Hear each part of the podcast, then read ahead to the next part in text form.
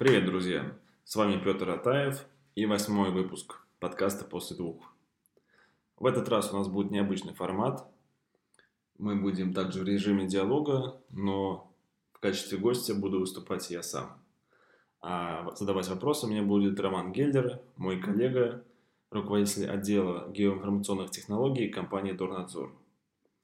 Роман, кстати, скоро запускает свой собственный подкаст. Как только он появится – Ссылку я добавлю в описании этого выпуска. Итак, начинаем. Сегодня мы поговорим о практике градостроительства в России, развитии агломерации, а также о транспортной доступности. Поможет мне в этом директор по развитию проектной организации Дорнадзор Петр Атаев. Петр, привет. Пару слов о себе, чтобы наши слушатели поближе с тобой познакомились. Ром, привет. Спасибо, что позвал. Ну, сейчас действительно работаю уже шестой год в компании Дорнадзор. Мы занимаемся прежде всего транспортным планированием и проектированием транспортной инфраструктуры.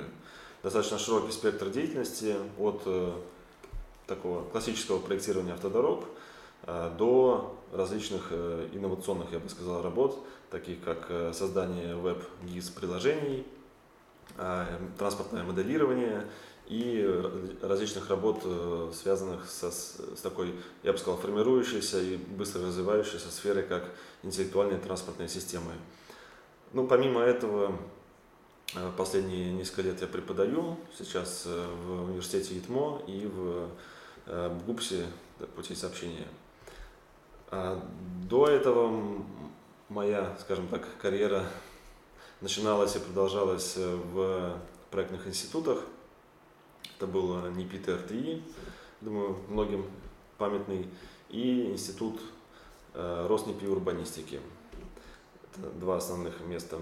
Э, и, соответственно, в них э, тоже деятельность была связана с транспортными проектами, градостроительными. Вот, думаю, об этом тоже сегодня поговорим. У меня есть сразу там пару вопросов. Я, как и ты, закончили геофак. Э, и вспоминая лекции по территориальному планированию и документам территориального планирования, вспоминаются такие пирамиды э, органов федеральной власти и пирамиды операционных решений в сфере территориального планирования. Как они сейчас выглядят? То есть как строится власть при формировании градостроительства сверху вниз, там, от федералов до э, местных органов самоуправления, и какие решения каждый из уровней власти принимает и берет на себя? Ну, как и везде у нас э, э, три уровня власти основных. Это федеральный, региональный и местный. Э, что касается именно территориального планирования, э, насколько я помню, были еще несколько лет назад выполнены схемы территориального планирования Российской Федерации, то есть документы, которые касались именно э, федеральных объектов на таком уровне. Я, честно говоря, так подробно за этой сферой не слежу. Э, не знаю, насколько они актуализируются, но думаю, что в принципе это сохраняется. Другое дело, что такой документ, он мало что определяет, э, в том смысле, что он как сказать, он очень стратегический, настолько стратегический, что, наверное, э, на практике туда не так часто мы, собственно, и заглядываем. Более такой приближенный к не знаю, нашей практике документ уже регионального уровня, это схема территориального планирования того или иного субъекта. Ну, за нее, соответственно, отвечает администрация области той или иной, или там города федерального значения. Дальше идет уже уровень местный. Это либо схема территориального планирования муниципального района, либо, если это поселение, то генеральный план. Э, не буду сейчас вдаваться там в какие-то нюансы. Есть межселенная территория в некоторых случаях, э, есть э, там городские поселения, городские округа, но в целом вот получается такая матрешка. Ну и более низкий уровень, который, в общем-то, примыкает, это проекты планировки территории, которые уже выполняются. Они могут, кстати, выполняться, наверное, и на населенный пункт в целом, но чаще на какую-то его отдельную территорию, либо на линейный объект. Получается, если вот продолжая разговор о матрешке, у нас есть э, какие-то рамочные документы, которые спускаются сверху вниз и доходя до местных органов власти, которые принимают конечные проектные решения, они не могут и не должны выходить за эти рамки. Такой вопрос. Хватает ли в целом ширины этих рамок для того, чтобы принимать качественные, взвешенные, рациональные решения вот на текущий момент, на там, 2020 год? Ну, для меня э, таким моментом э, текущим, по крайней мере, когда вот я в этой практике э, варился долго, это, наверное, примерно 15-16 год, думаю, что с тех пор, ну, с коллегами тоже общаемся, принципиальных изменений не произошло.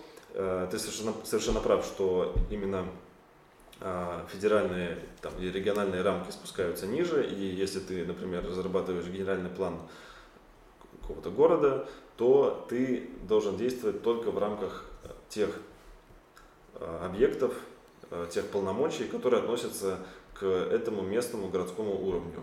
Если там проходит железная дорога, ты, конечно, можешь какие-то дать предложения, но они обычно идут в так называемые материалы по обоснованию, то есть это такая широкая пояснительная записка, которая не является обязательной к исполнению. И ты можешь там указать там, какое-то свое видение, привести какие-то расчеты, экспертизы, но фактически это федеральный объект, и за него, э, соответственно, ответственность и решения принимают уже, принимаются на федеральном уровне. А, ну, конечно, эта система, она работает, но создает, как и любая система, она несовершенна, создает э, тоже сложности. Э, ну и если уж я упомянул этот пример железных дорог, то для городов они часто создают в большей степени не возможности, да, ведь все-таки железную дорогу строили для чего-то, она должна приносить пользу, а больше рассматривается и многими проектировщиками, генпланистами, как скорее какая-то помеха, которая, э, как и реки, кстати говоря, вот сейчас э, в процессе нашего общения я подумал, что реки ведь тоже когда-то были основными путями сообщения, и, в общем-то, еще, можно сказать, Русь начиналась со всех городов, которые стояли на берегах рек. Вот железные дороги именно в части городской среды, к сожалению, судьбу этих рек э, повторили. И в большей степени делят территорию города, а не объединяют в дополнение к, твоей фразе, получается, у федеральной власти и у региональных э, властей главная цель – это укрепление территориальной доступности э, территории, то есть не, кон- не конкретно каких-то локальных проектных решений, в отличие от, например, органов там, местной власти какого-то э, маленького городка. Во всех этих органах власти присутствует ли профессиональное сообщество, и насколько их голос и вес важен при решении тех или иных э, задачах на разных уровнях власти. Сталкивался ты с какими-то примерами, когда проектные решения преобладали в угоду каких-то ГОСТов, э, СНИПов и так далее? А, да, попробую ответить э, вообще, как э, строится, строилась работа и строится. Конечно, очень много в этой сфере интересантов, пригород большого города или просто большой город, э, то в нем наверняка будут э, интересы застройщика влиять на принятие тех или иных решений. Э, я могу, в общем-то, лично сказать, что принимал участие в проектах, которые были пролоббированы девелоперами. Город Красногорск Московской области, всем известный. Я прекрасно помню, как мы рисовали 20-25 этажные дома и практически никакого места для парковок не оставляли. Э, мне, в общем-то, стыдно и тогда было, и сейчас за эти проекты. Как раз задача проектировщика, э, такого уже опытного и руководства, пытаться отсечь э, вот эти влияния, которые и противоречат ГОСТам и СНИПам, которые ты утверждал, упоминал. И главное, что ну, скажем так, обосновать можно практически все, да, при желании. Если э, ты заинтересован в том, чтобы объяснить, что у 200 квартир должно быть 5 э, парковочных мест, ты это сделаешь. Вот, поэтому это одна сторона. Другая сторона – это как раз ограничения в нормативах. Потому что на всех, э, и на проектировщиков дорог, и на проектировщиков городов – Э, влияют э, те или иные ограничения. Э, Наверное, в градостроительстве это в меньшей степени сказывается, там побольше свободы, потому что масштаб который мы рассматриваем, он гораздо, гораздо более мелкий, и мы не уходим, в, ну это как с ремонтом, да, если вы делаете, кладете плитку, то вам нужно, чтобы до миллиметра совпадали все детали, да, там на автодороге, наверное, там тоже до сантиметров. А если вы планируете город, то там больше свободы, потому что э, ваше решение в большей степени диктуется какими-то географическими факторами, экономическими и вообще той территорией, которую вы занимаетесь. Правильно ли я понимаю, что в целом э, эта сфера, несмотря на то, что от нее очень многие параметры зависят, в том числе и жизнь города, непосредственно жизнь города, является ну, весьма творческой профессией. То есть вряд ли же мы найдем двух э, разных проектировщиков, которые запроектируют один и тот же объект одинаково. Скорее всего, он будет разный, или я не прав? Но что касается градостроительства, то это сфера, в которой как мне представляется, доминируют ар- архитекторы. А архитектор – это, конечно, профессия гораздо более творческая, чем, например, проектировщик дорог. И архитектор, он, хотя, как мне кажется, это правильно делать вместе с транспортником, потому что архитектор отвечает за территории, за зонирование, а транспортник отвечает за создание осей, которые эти территории связаны.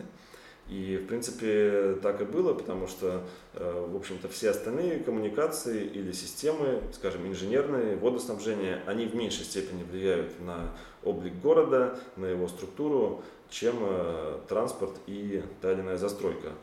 А, поэтому, да, конечно, это процесс э, более творческий, но если архитектор слишком увлекается, то в какой-то момент жизни его может тоже так встряхнуть, потому что, опять-таки, то, что мы уже говорили, э, ограничения, связанные с разными уровнями власти, э, с нормативами, с пожеланиями местных администраций э, и прочих интересантов. Вот это все его сильно тормозит, потому что, кстати говоря, согласовывает проекты не только администрация, которая заказывает, она его утверждает, а согласовывают еще и все, так сказать, кто сверху. Поэтому, если там объект э, регионального значения в городе или федерального значения, то нужно согласовать это с соответствующим уровнем власти.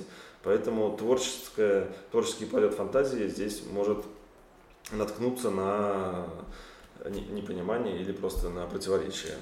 Э, но в целом, да, я встречал э, достаточно много проектов, где многие вещи сначала рисовались на бумаге, на кальке, работали э, команды, так сказать, которые в советское время этим занимались при мне, и поэтому можно было видеть, как это, что это сильно творческая работа, это множество эскизов, смотрится, насколько это хорошо выглядит.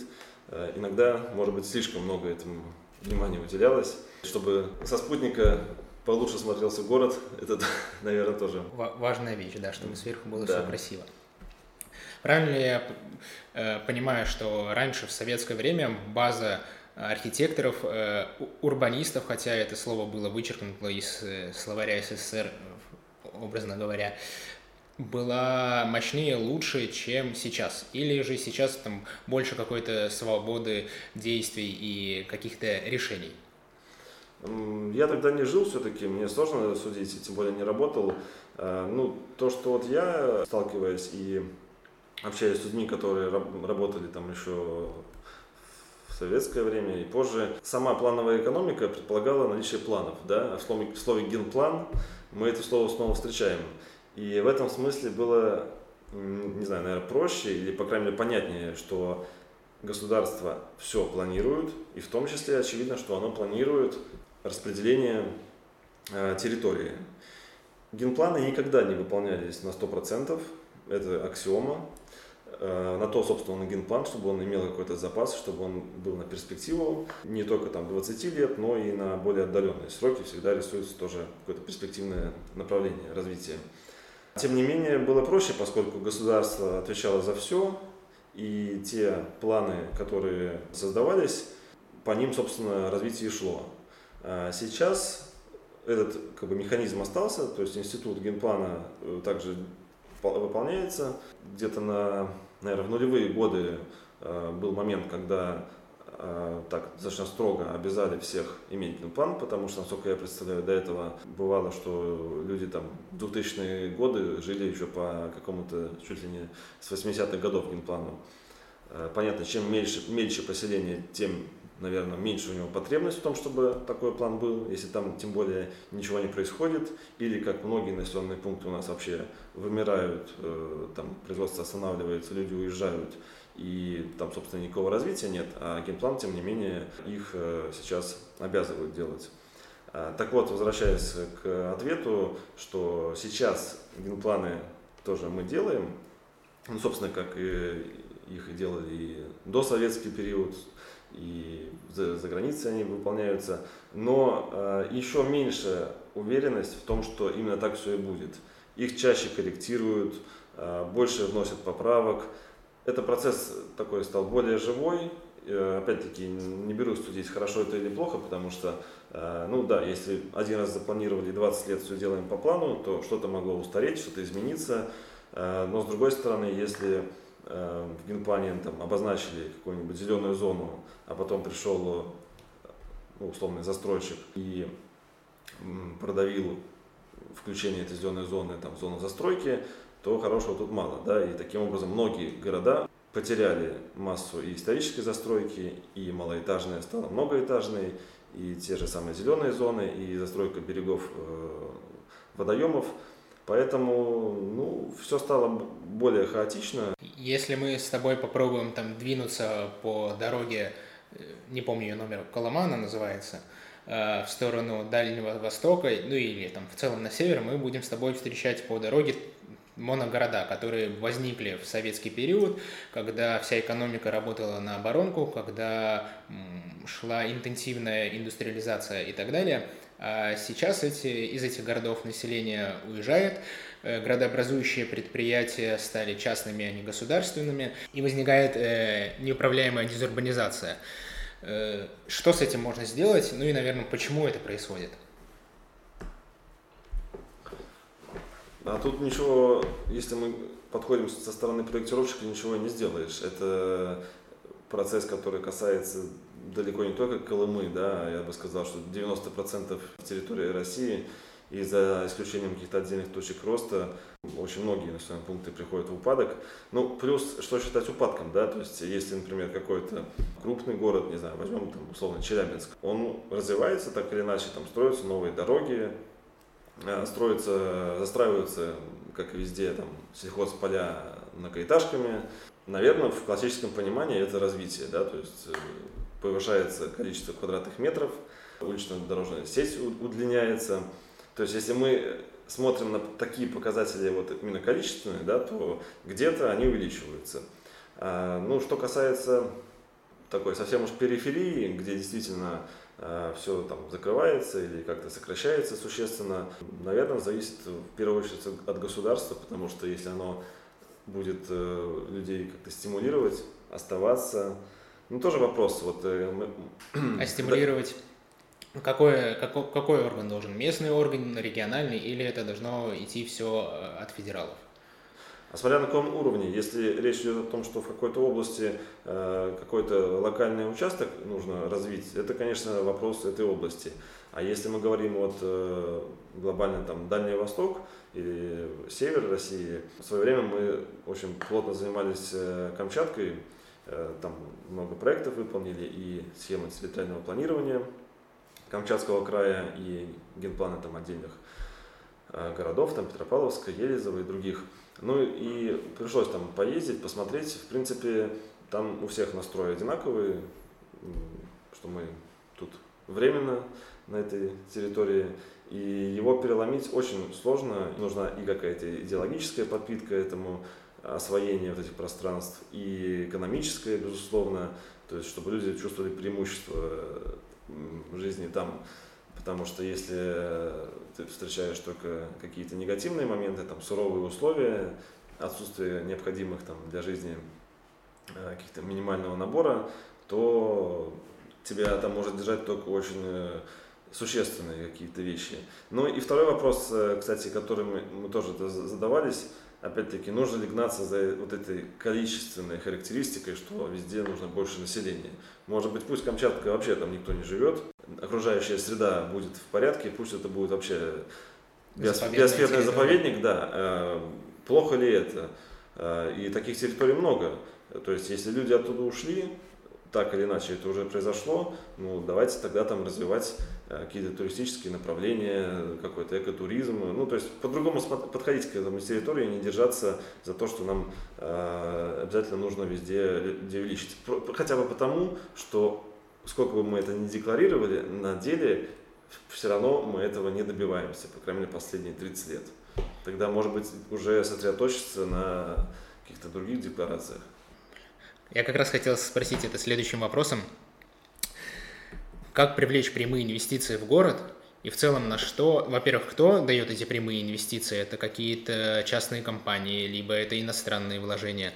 И на что они в первую очередь смотрят, когда дают инвестиции? Вот ты говорил о туризме. В целом, да, у меня в голове складывается понимание, что туризм – это привлечение людей, это сезонность, э, люди приезжают, люди тратят деньги, это привлекает. Э, может быть, там помимо этого еще обращают инвесторы внимание на какие-то моменты? Ну, у инвесторов, насколько я знаю, такая тема не самая близкая, честно говоря, но у них есть э, рейтинги, рейтинги стран, у каждой страны есть там агентства оценивают риски э, инвестиций, если говорить про иностранные, у нашей страны были очень высокие рейтинги в первой половине нулевых, с тех пор, насколько я представляю, они снижаются, и сейчас э, очень мало прямых инвестиций. Э, что касается внутренних, понятно, что инвестируют те, у кого есть деньги. Э, ну, кстати говоря, например, в Америке, в общем, самые богатые и те, кто больше всего инвестирует, это пенсионные фонды. У нас, я вот не знаю, пенсионные фонды вроде какие-то появились, частные, есть государственные, но куда он инвестирует и как в стране, я, честно говоря, не слышал. А, поэтому инвестируют э, или банки, или какие-то вот так, такого рода холдинги, либо, ну, что действительно есть, это промышленные корпорации, ну, прежде всего, учитывая нашу специфику, сырьевые, да, и они, если какой-то, например, не знаю, возьмем Череповец, город, в котором находится Э, Череповецкий металлургический комбинат, э, который принадлежит э, там, Северстали. Соответственно, она многие вещи в этом городе может проинвестировать, там, не знаю, строительство ледового дворца для своей хоккейной команды. Ну, это такой пример вот просто. Ну, насколько я помню, это помимо и инвестиционных вложений и повышения рейтинга, существуют и документы, обязывающие такие крупные компании вкладываться в город. Ну, например, там, э, говоря о севере, э, коренном населении, существуют сырьевые э, большие компании, которые качают нефть, газ и так далее.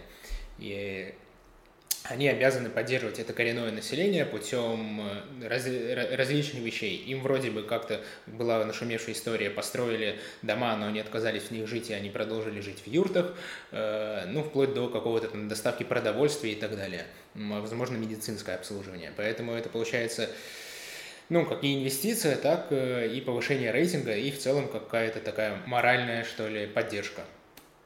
Ну, ты сам сказал, что поддержка, так сказать, не всегда получается. И я, всегда, мне кажется, да. вот это достаточно узкая тема, и она там к инвестициям сложно даже отнести. Это скорее просто социальная нагрузка на предприятия, которые там в тех или иных районах работают.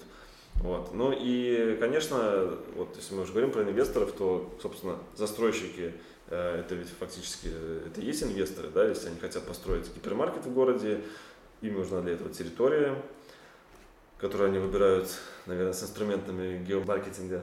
Если мы делаем генеральный план этого города, то мы должны учесть, что у нас появляется такое пятно застройки. Ну, то есть вот здесь вот идет пересечение, именно что зонирование территории, которое э, в тех или иных интересах происходит.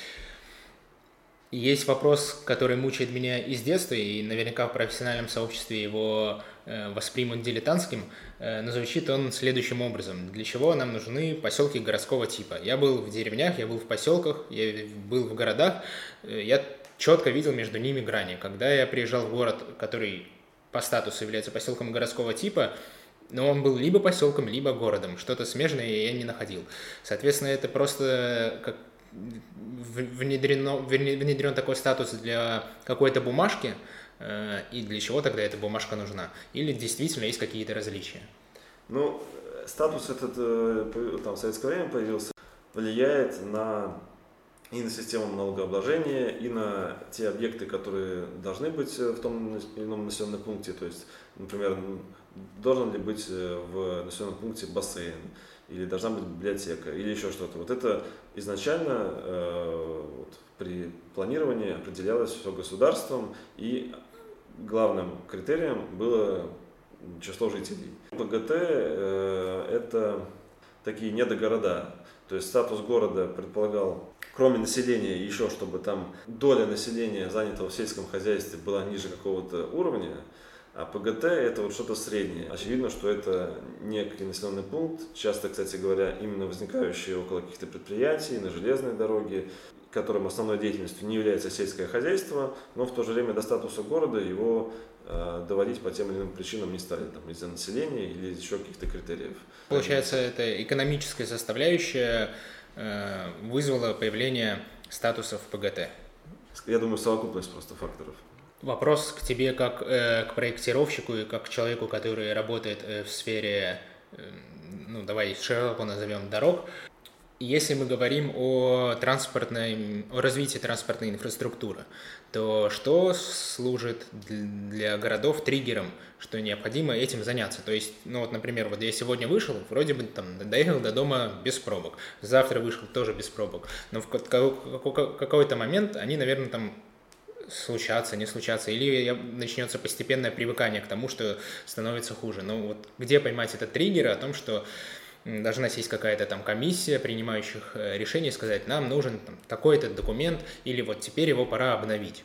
У нас в стране попадаются города совсем небольшие по населению, но в которых очень существенные проблемы с трафиком, с движением. Э, это может быть там, всего лишь 10-20 тысячный город, но в котором действительно есть пробки. А учитывая, что он там, в диаметре там, буквально там, пару километров, то, конечно, требуются какие-то решения. Понятно, чем больше людей, а, тем больше перемещений. Чем больше перемещений, тем больше нагрузка на улично-дорожную сеть. И если она была в свое время там, недостроена или просто она не развита, то, соответственно, возникают проблемы. Можно же смело там, утверждать, что никакой город в целом не будет э, способен к э, вечно возрастающему росту автомобилизации населения. И никакая дорога не справится с возрастающим этим потоком. Например, все равно это, это проблема, которую необходимо решать. Каким способом ее можно решить? Понятно, что увеличивать улицы и сносить дома никто не будет. Э, то есть нужно действовать как-то в границах текущей застройки. Какие есть способы решения таких вопросов? Ну почему же и улицы расширяют, и дома сносят, и у нас это происходит сплошь и ну, рядом. А, редко. Ну, в Петербурге это, наверное, в меньшей степени заметно, тем более у нас исторический центр, поэтому все-таки конфигурация сохраняется. А, понятно, что все, все упирается в деньги, да, если нам 15-этажный дом, который чем-то там мешает дешевле снести и построить дорогу, то мы это сделаем. Но, Но чаще всего это дороже. ЗСД так не получилось. Э, ну, ЗСД получилось его проложить, получилось так или иначе. Проложить. Ну вот я знаю, что, да, по-моему, в советский период в Москве не Арбат, двигали, двигали дома. Двигали дома. Да, я тоже об этом читал, но я думаю, что это скорее очень исключительный случай. Даже наверняка, может быть, он был единственный, и, и до, и после у нас этого не, не делали. По крайней мере, сейчас это не практикуется. Возвращаясь к вопросу, что делать, если улично-дорожная сеть ограничена, территории мало, там, возьмем просто для простоты историческая застройка, которую мы не трогаем, э, ну, здесь э, мы должны по максимуму использовать существующую сеть. Для этого есть различные приемы в организации движения, те или иные метрики, которые позволяют нам принимать решения о том, как эта улица будет работать с помощью светофорного движения, там, одностороннего.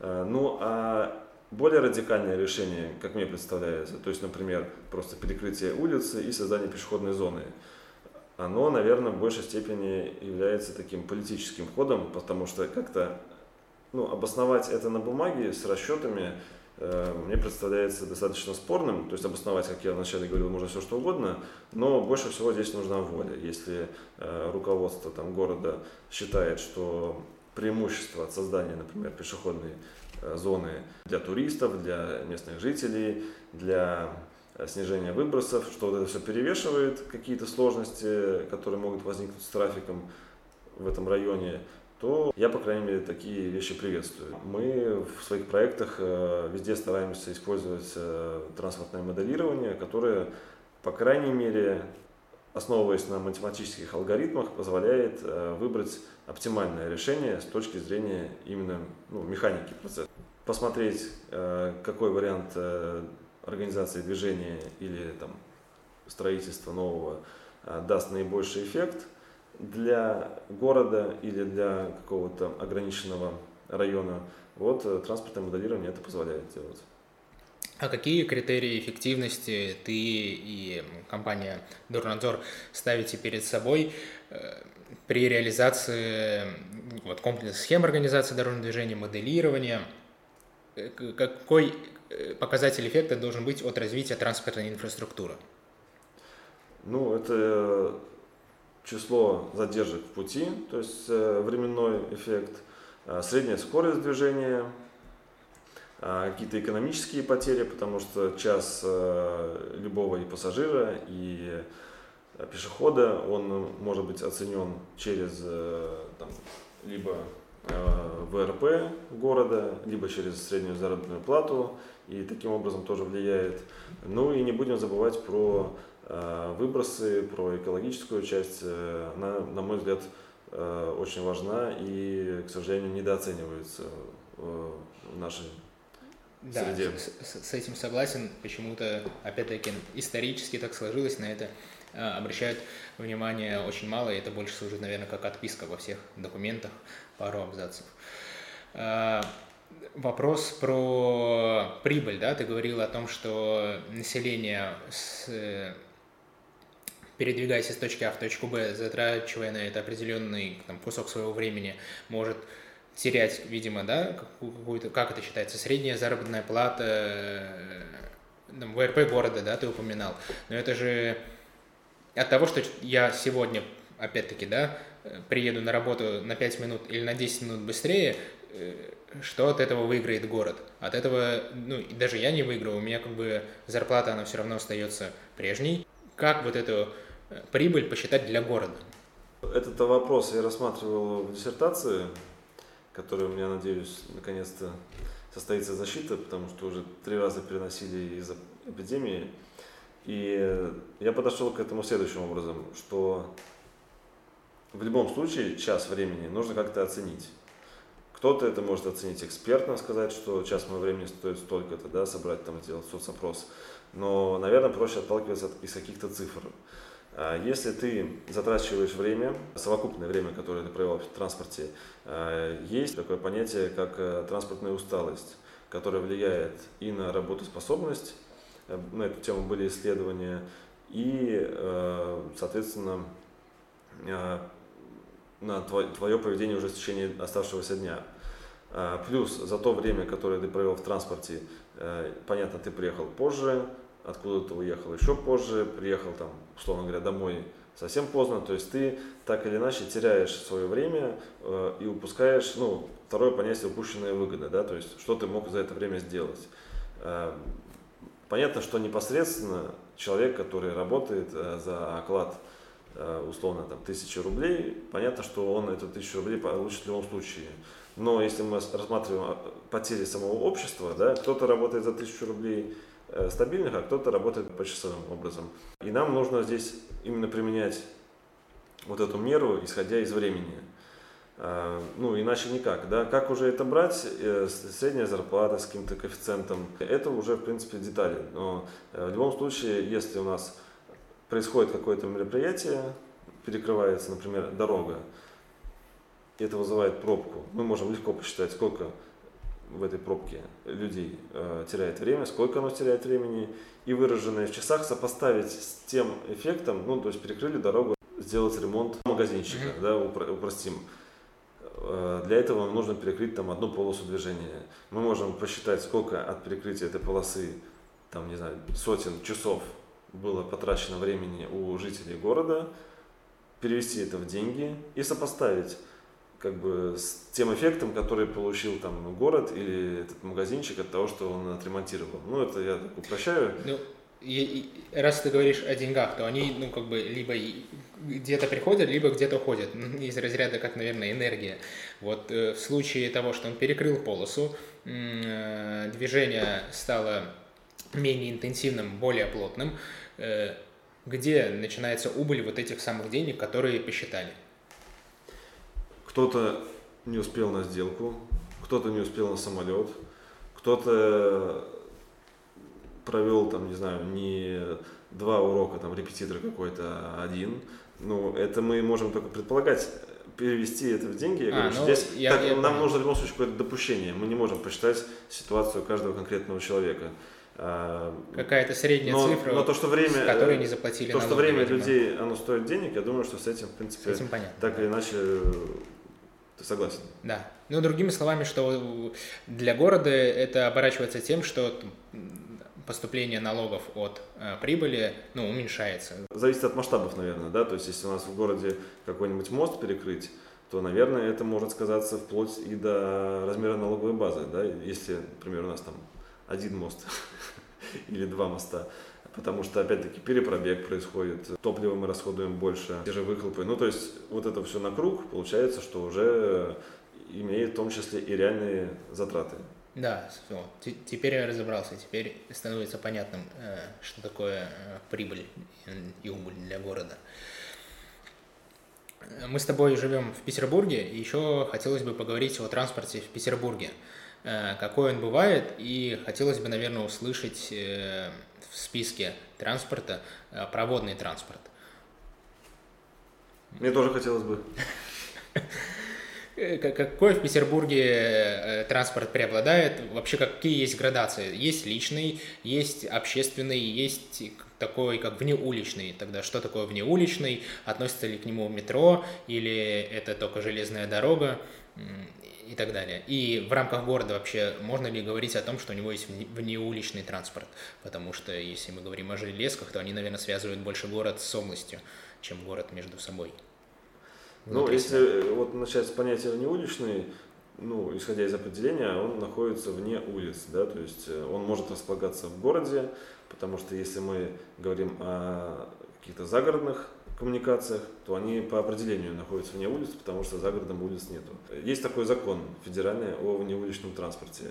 В нем дается определение, на мой взгляд, оно э, не совершенно, потому что в него включается в основном э, либо какие-то такие нетрадиционные виды транспорта, типа э, монорельса, канатной дороги, фуникулера, все то, и, метро, у нас нет. и метрополитен. А, и метро. Да, угу. метрополитен и вот эти все вещи. Рационально сюда включить еще городскую железную дорогу, потому что фактически это сеть, которая проходит, очевидно, вне улично-дорожной сети, никак с ней не связана наравне с метрополитеном может обслуживать э, города. А что касается Петербурга, ну, у нас э, развитый транспортный узел, представлены многие виды транспорта, собственно, и так или иначе городская железная дорога у нас есть, по ней можно тоже передвигаться, но весьма ограниченно.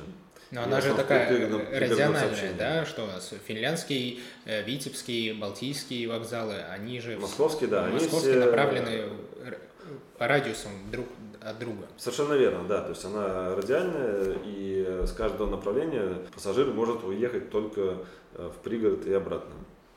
А, вот э, проводный транспорт, у тебя был вопрос. Мне тоже представляется, что он мог бы играть гораздо большую роль в нашем городе.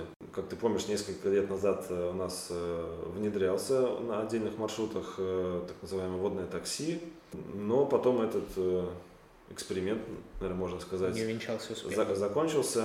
Э, ну, мне сложно оценивать, увенчался или нет. Я лично пользовался, наверное, раза два и больше в таких э, развлекательных целях. Как я потом общаюсь с теми ведомствами, которые как раз отвечали за водный транспорт и которые принимали решение о том, что э, его прекратили использовать, говорили, что это было экономически нецелесообразно, спрос был не столь велик, затраты большие, поэтому отказались. Но, как мне кажется, все-таки, учитывая нашу специфику, наше преимущество, э, даже если это городу стоит каких-то денег, э, я думаю, что мы должны себе это позволить, потому что э, пусть это будет субсидироваться, ну, в принципе, очевидно, что общественный транспорт вообще должен субсидироваться. И это действительно и для жителей, и для приезжих возможность посмотреть как-то на город иначе, Пусть он сократит там нагрузку на уличную сеть там буквально, не знаю, на 1%, но зато у нас э, вот будет такая в городе фишка. Мне кажется, это оно стоит того. Вспоминая водный транспорт, как он работал, я им ни разу не воспользовался по очень простой причине, что те маршруты, которые там были, э, ну, они были мне, что ли, там в тот момент несподручны. Э, и вот тогда меня и посетила мысль, как мне кажется, правильная, но не претендую, чтобы ее принимали все. Э, маршрут должен был быть построен следующим образом, что не от причала до причала, э, причал специально построенный по правилам безопасности и прочее, а как именно такси, что я выбираю, где я сейчас нахожусь, местоположение и куда я хочу доехать. То есть, и, грубо говоря, я сел в каком-то месте, Э, поймав рукой э, водное такси, сказал водителю, где меня высадить, э, на какой набережной приблизительно, там в начале, посередине, в конце, может быть, напротив какого-то дома, он меня там высадит, и я пойду дальше. То есть у нас же достаточно много набережных и без причала, где можно сойти на берег. Петроградский район рядом со стадионом. Там можно выйти вдоль всей Малая Нева, по-моему, да, как она там, Малая Невка называется, там можно выйти на протяжении всего участка, но при этом там не было реализовано абсолютно ни одного причала, а ближайший был э, со стороны Васильевского острова, то есть я там должен выйти, пройти через мост, э, и только тогда там буду находиться на своей территории. Ну, мне твоя идея нравится, я думаю, что это был, мог бы быть неплохим стартапом. Самокаты у нас уже есть, велосипеды, машины.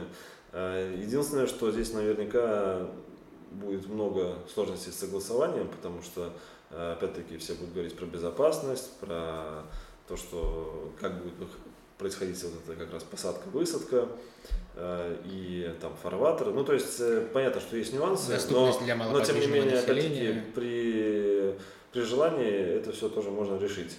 Но в то же время это не отказывает возможности делать какие-то магистральные маршруты там, вдоль Большой Невы, Э, там какие-то вдоль залива сейчас, mm-hmm. там, не знаю, из Приморского района э, на юг города, там в конец маршала Казакова, почему бы и нет? То есть, если это как-то эти маршруты сделать регулярными, чтобы люди могли ориентироваться там по времени, не знаю. Ну, кстати, Кронштадт, мне кажется, тоже было бы актуально.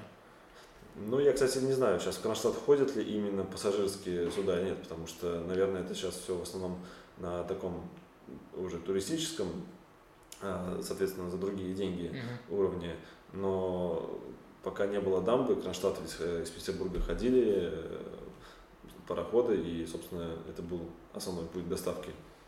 Так что, мне кажется, и такси, и маршруты именно такого постоянного пассажирского транспорта, все это неплохо было бы развивать. Но, кстати, еще момент э, интересный, что у нас эксплуатируется, собственно, как и наземный транспорт, то есть автобусы, так и водный очень часто э, абсолютно не экологичный.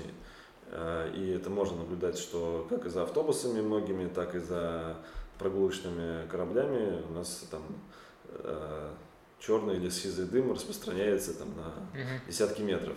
Вот сейчас есть в том числе отечественные разработки водного транспорта с электрическим двигателем, то есть без использования горючих материалов. Э, и мне кажется, что вот этот аспект тоже было бы неплохо учесть и в части туристических э, прогулочных катеров, и корабликов и в части вот возможных пассажирских перевозок.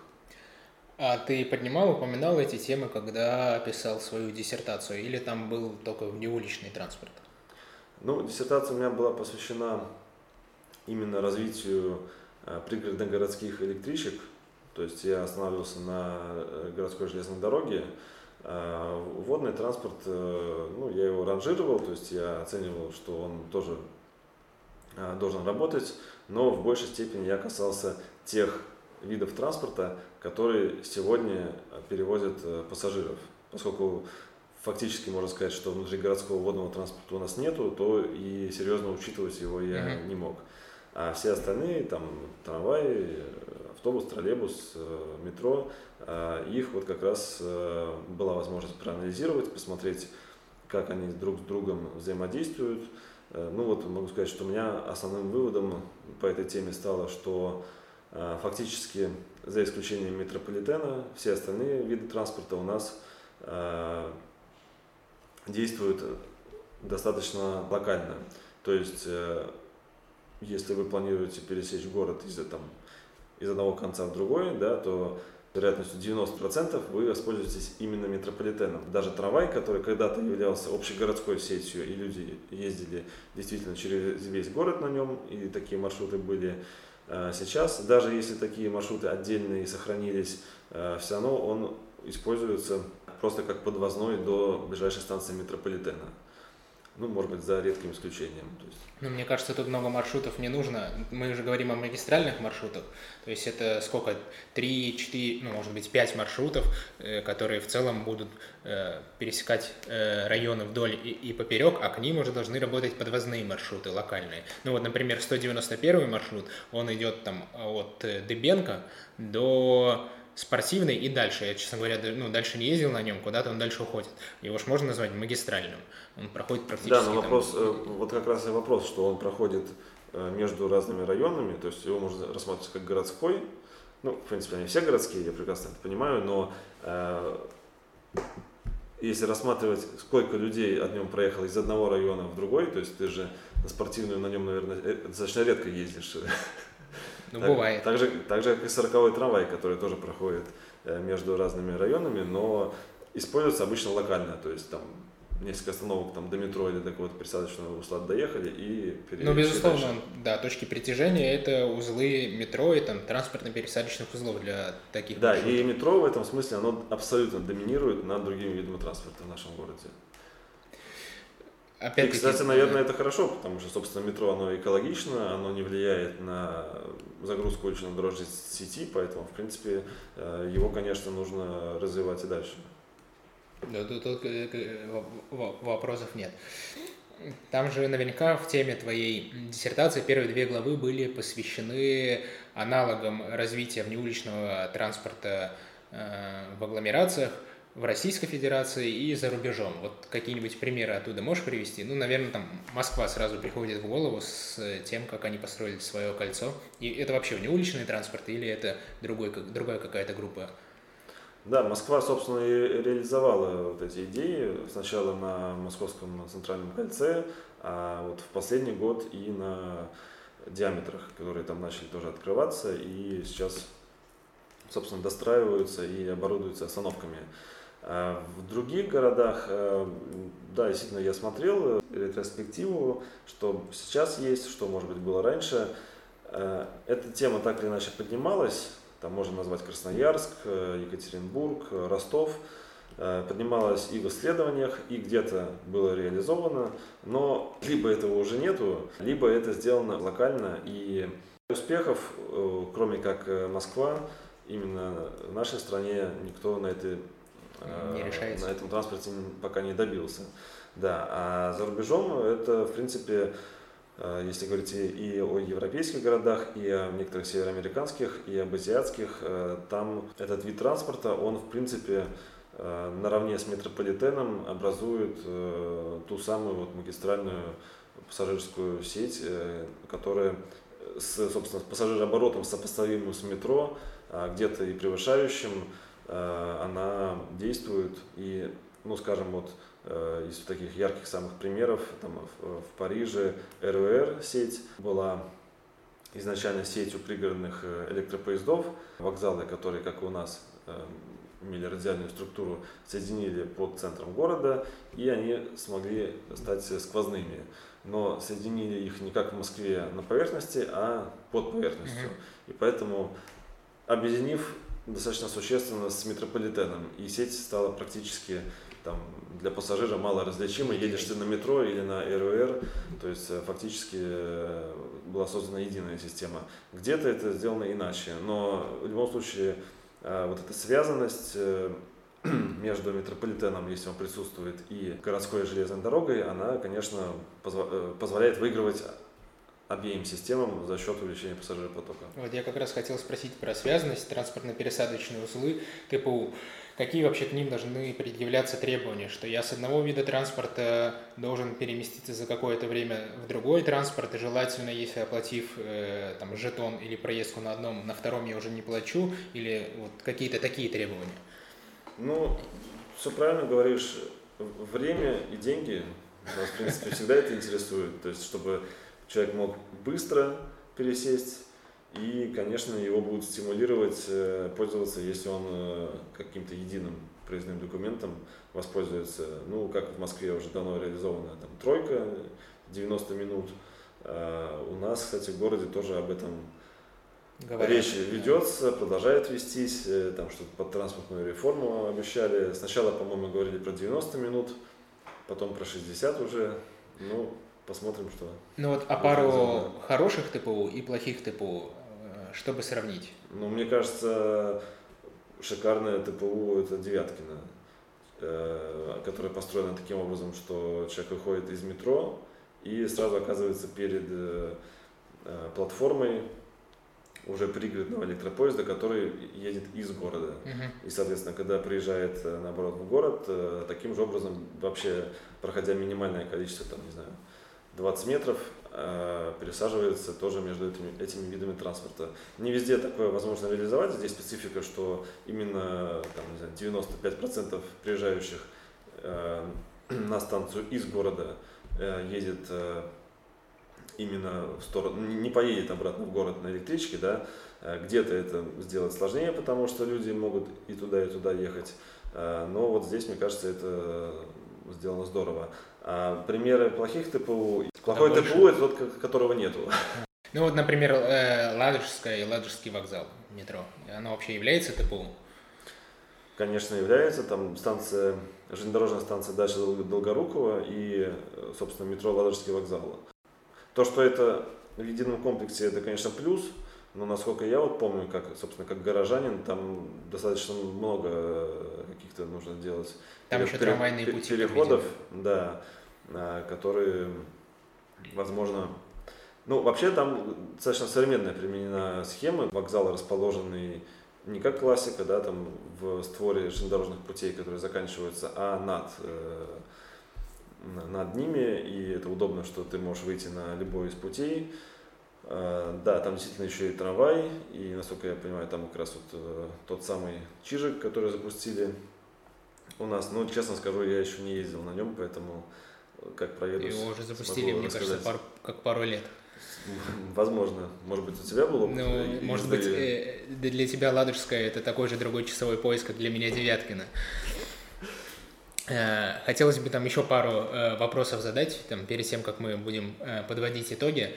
Это какой рейтинг проблем в целом можно выделить для видов транспорта, городского вида транспорта, Э, и какой рейтинг комфортности э, существует э, при выборе там, транспорта. Для меня, как мне кажется, если вот ехать на метро до работы, либо на автобусе, ну, все зависит, не знаю, от настроения. То есть мне в целом комфортно и там, и там.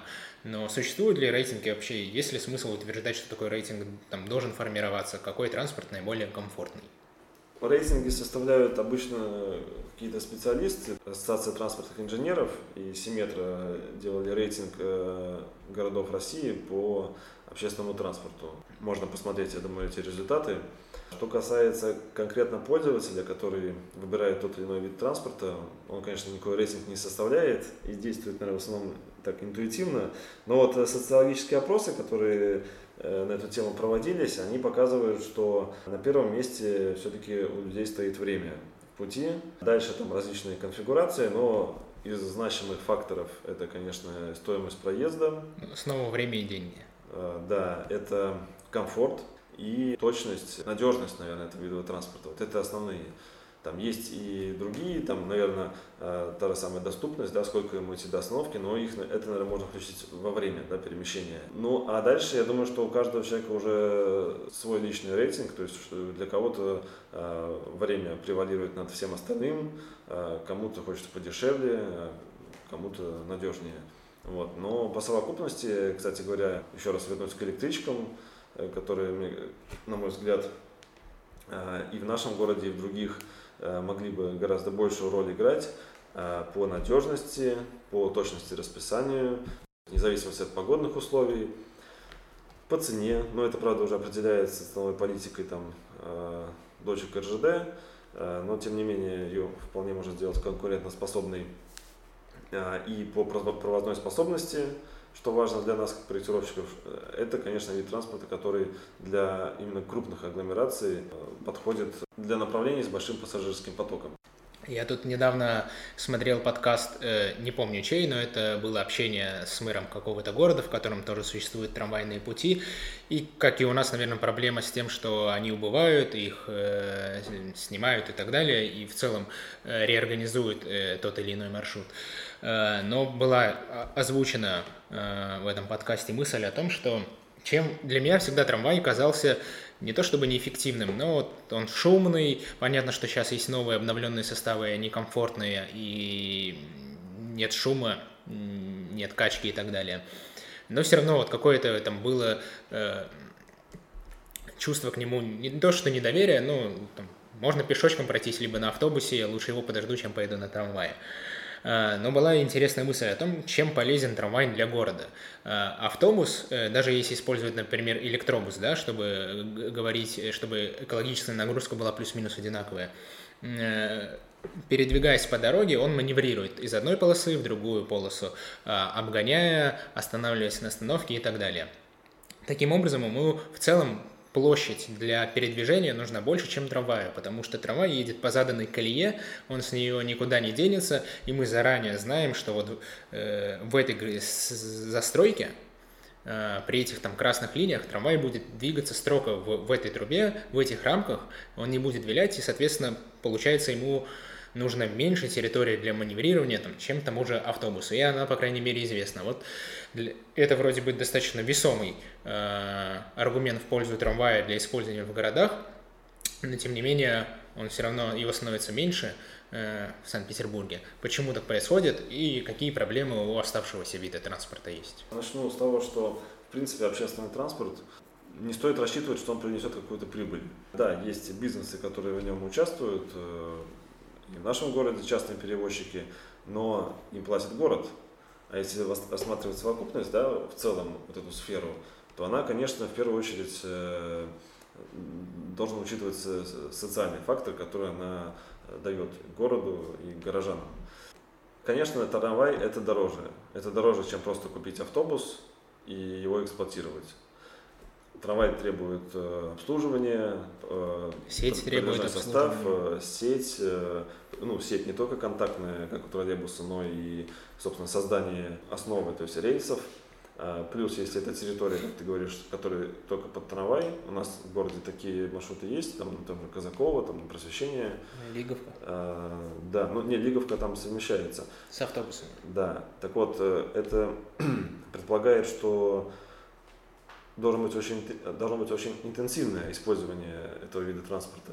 То есть э, выделять, э, тратить проезжую часть, что там ездил 4 трамвая в час, наверное, нерационально. Точно так же, как, э, ну, раз уж заговорили, выделенные полосы. Просто везде рисовать выделенные полосы, лишь бы они были, и считать, что город от этого станет лучше, мне такой подход не близок. То есть нужно считать, сколько человек по этой полосе проехало бы на автомобилях, условный промежуток времени, и сколько человек по этой полосе проедет на автобусе. И только в случае, если число вторых больше, чем число первых, тогда эта полоса, наверное, можно признать, что она работает. С трамваями, помимо тех вот э, факторов, которые я сказал, что дороговизна э, содержания, э, я думаю, что здесь еще трамвай может в наших условиях, наверное, эксплуатировать только какие-то государственные структуры. А автобусы, почему они так развиваются, те же маршрутки, потому что, в принципе, это а, ну, это бизнес, это частная компания, может взять лизинг, э, там, автобусы малой вместимости, да и крупной вместимости, и выходить на маршрут. А вот с трамваями, ну, это обычно монополия, как и в нашем городе, там, город Электротранс, и здесь уже все зависит от города. Если город захочет их развивать, если он захочет делать трамвай комфортнее, быстрее, ну, а, собственно, опять-таки все дело в скорости, да, у нас, если трамвай тащится там да не только у нас, там вот я в Челябинске как-то решил проехаться на трамвае э, между разными районами. Меня отговаривали от этого, но я все-таки э, настоял на своем, и я ехал два часа в пределах одного города на трамвае. Э, на маршрутках я бы доехал раза в три, наверное, быстрее.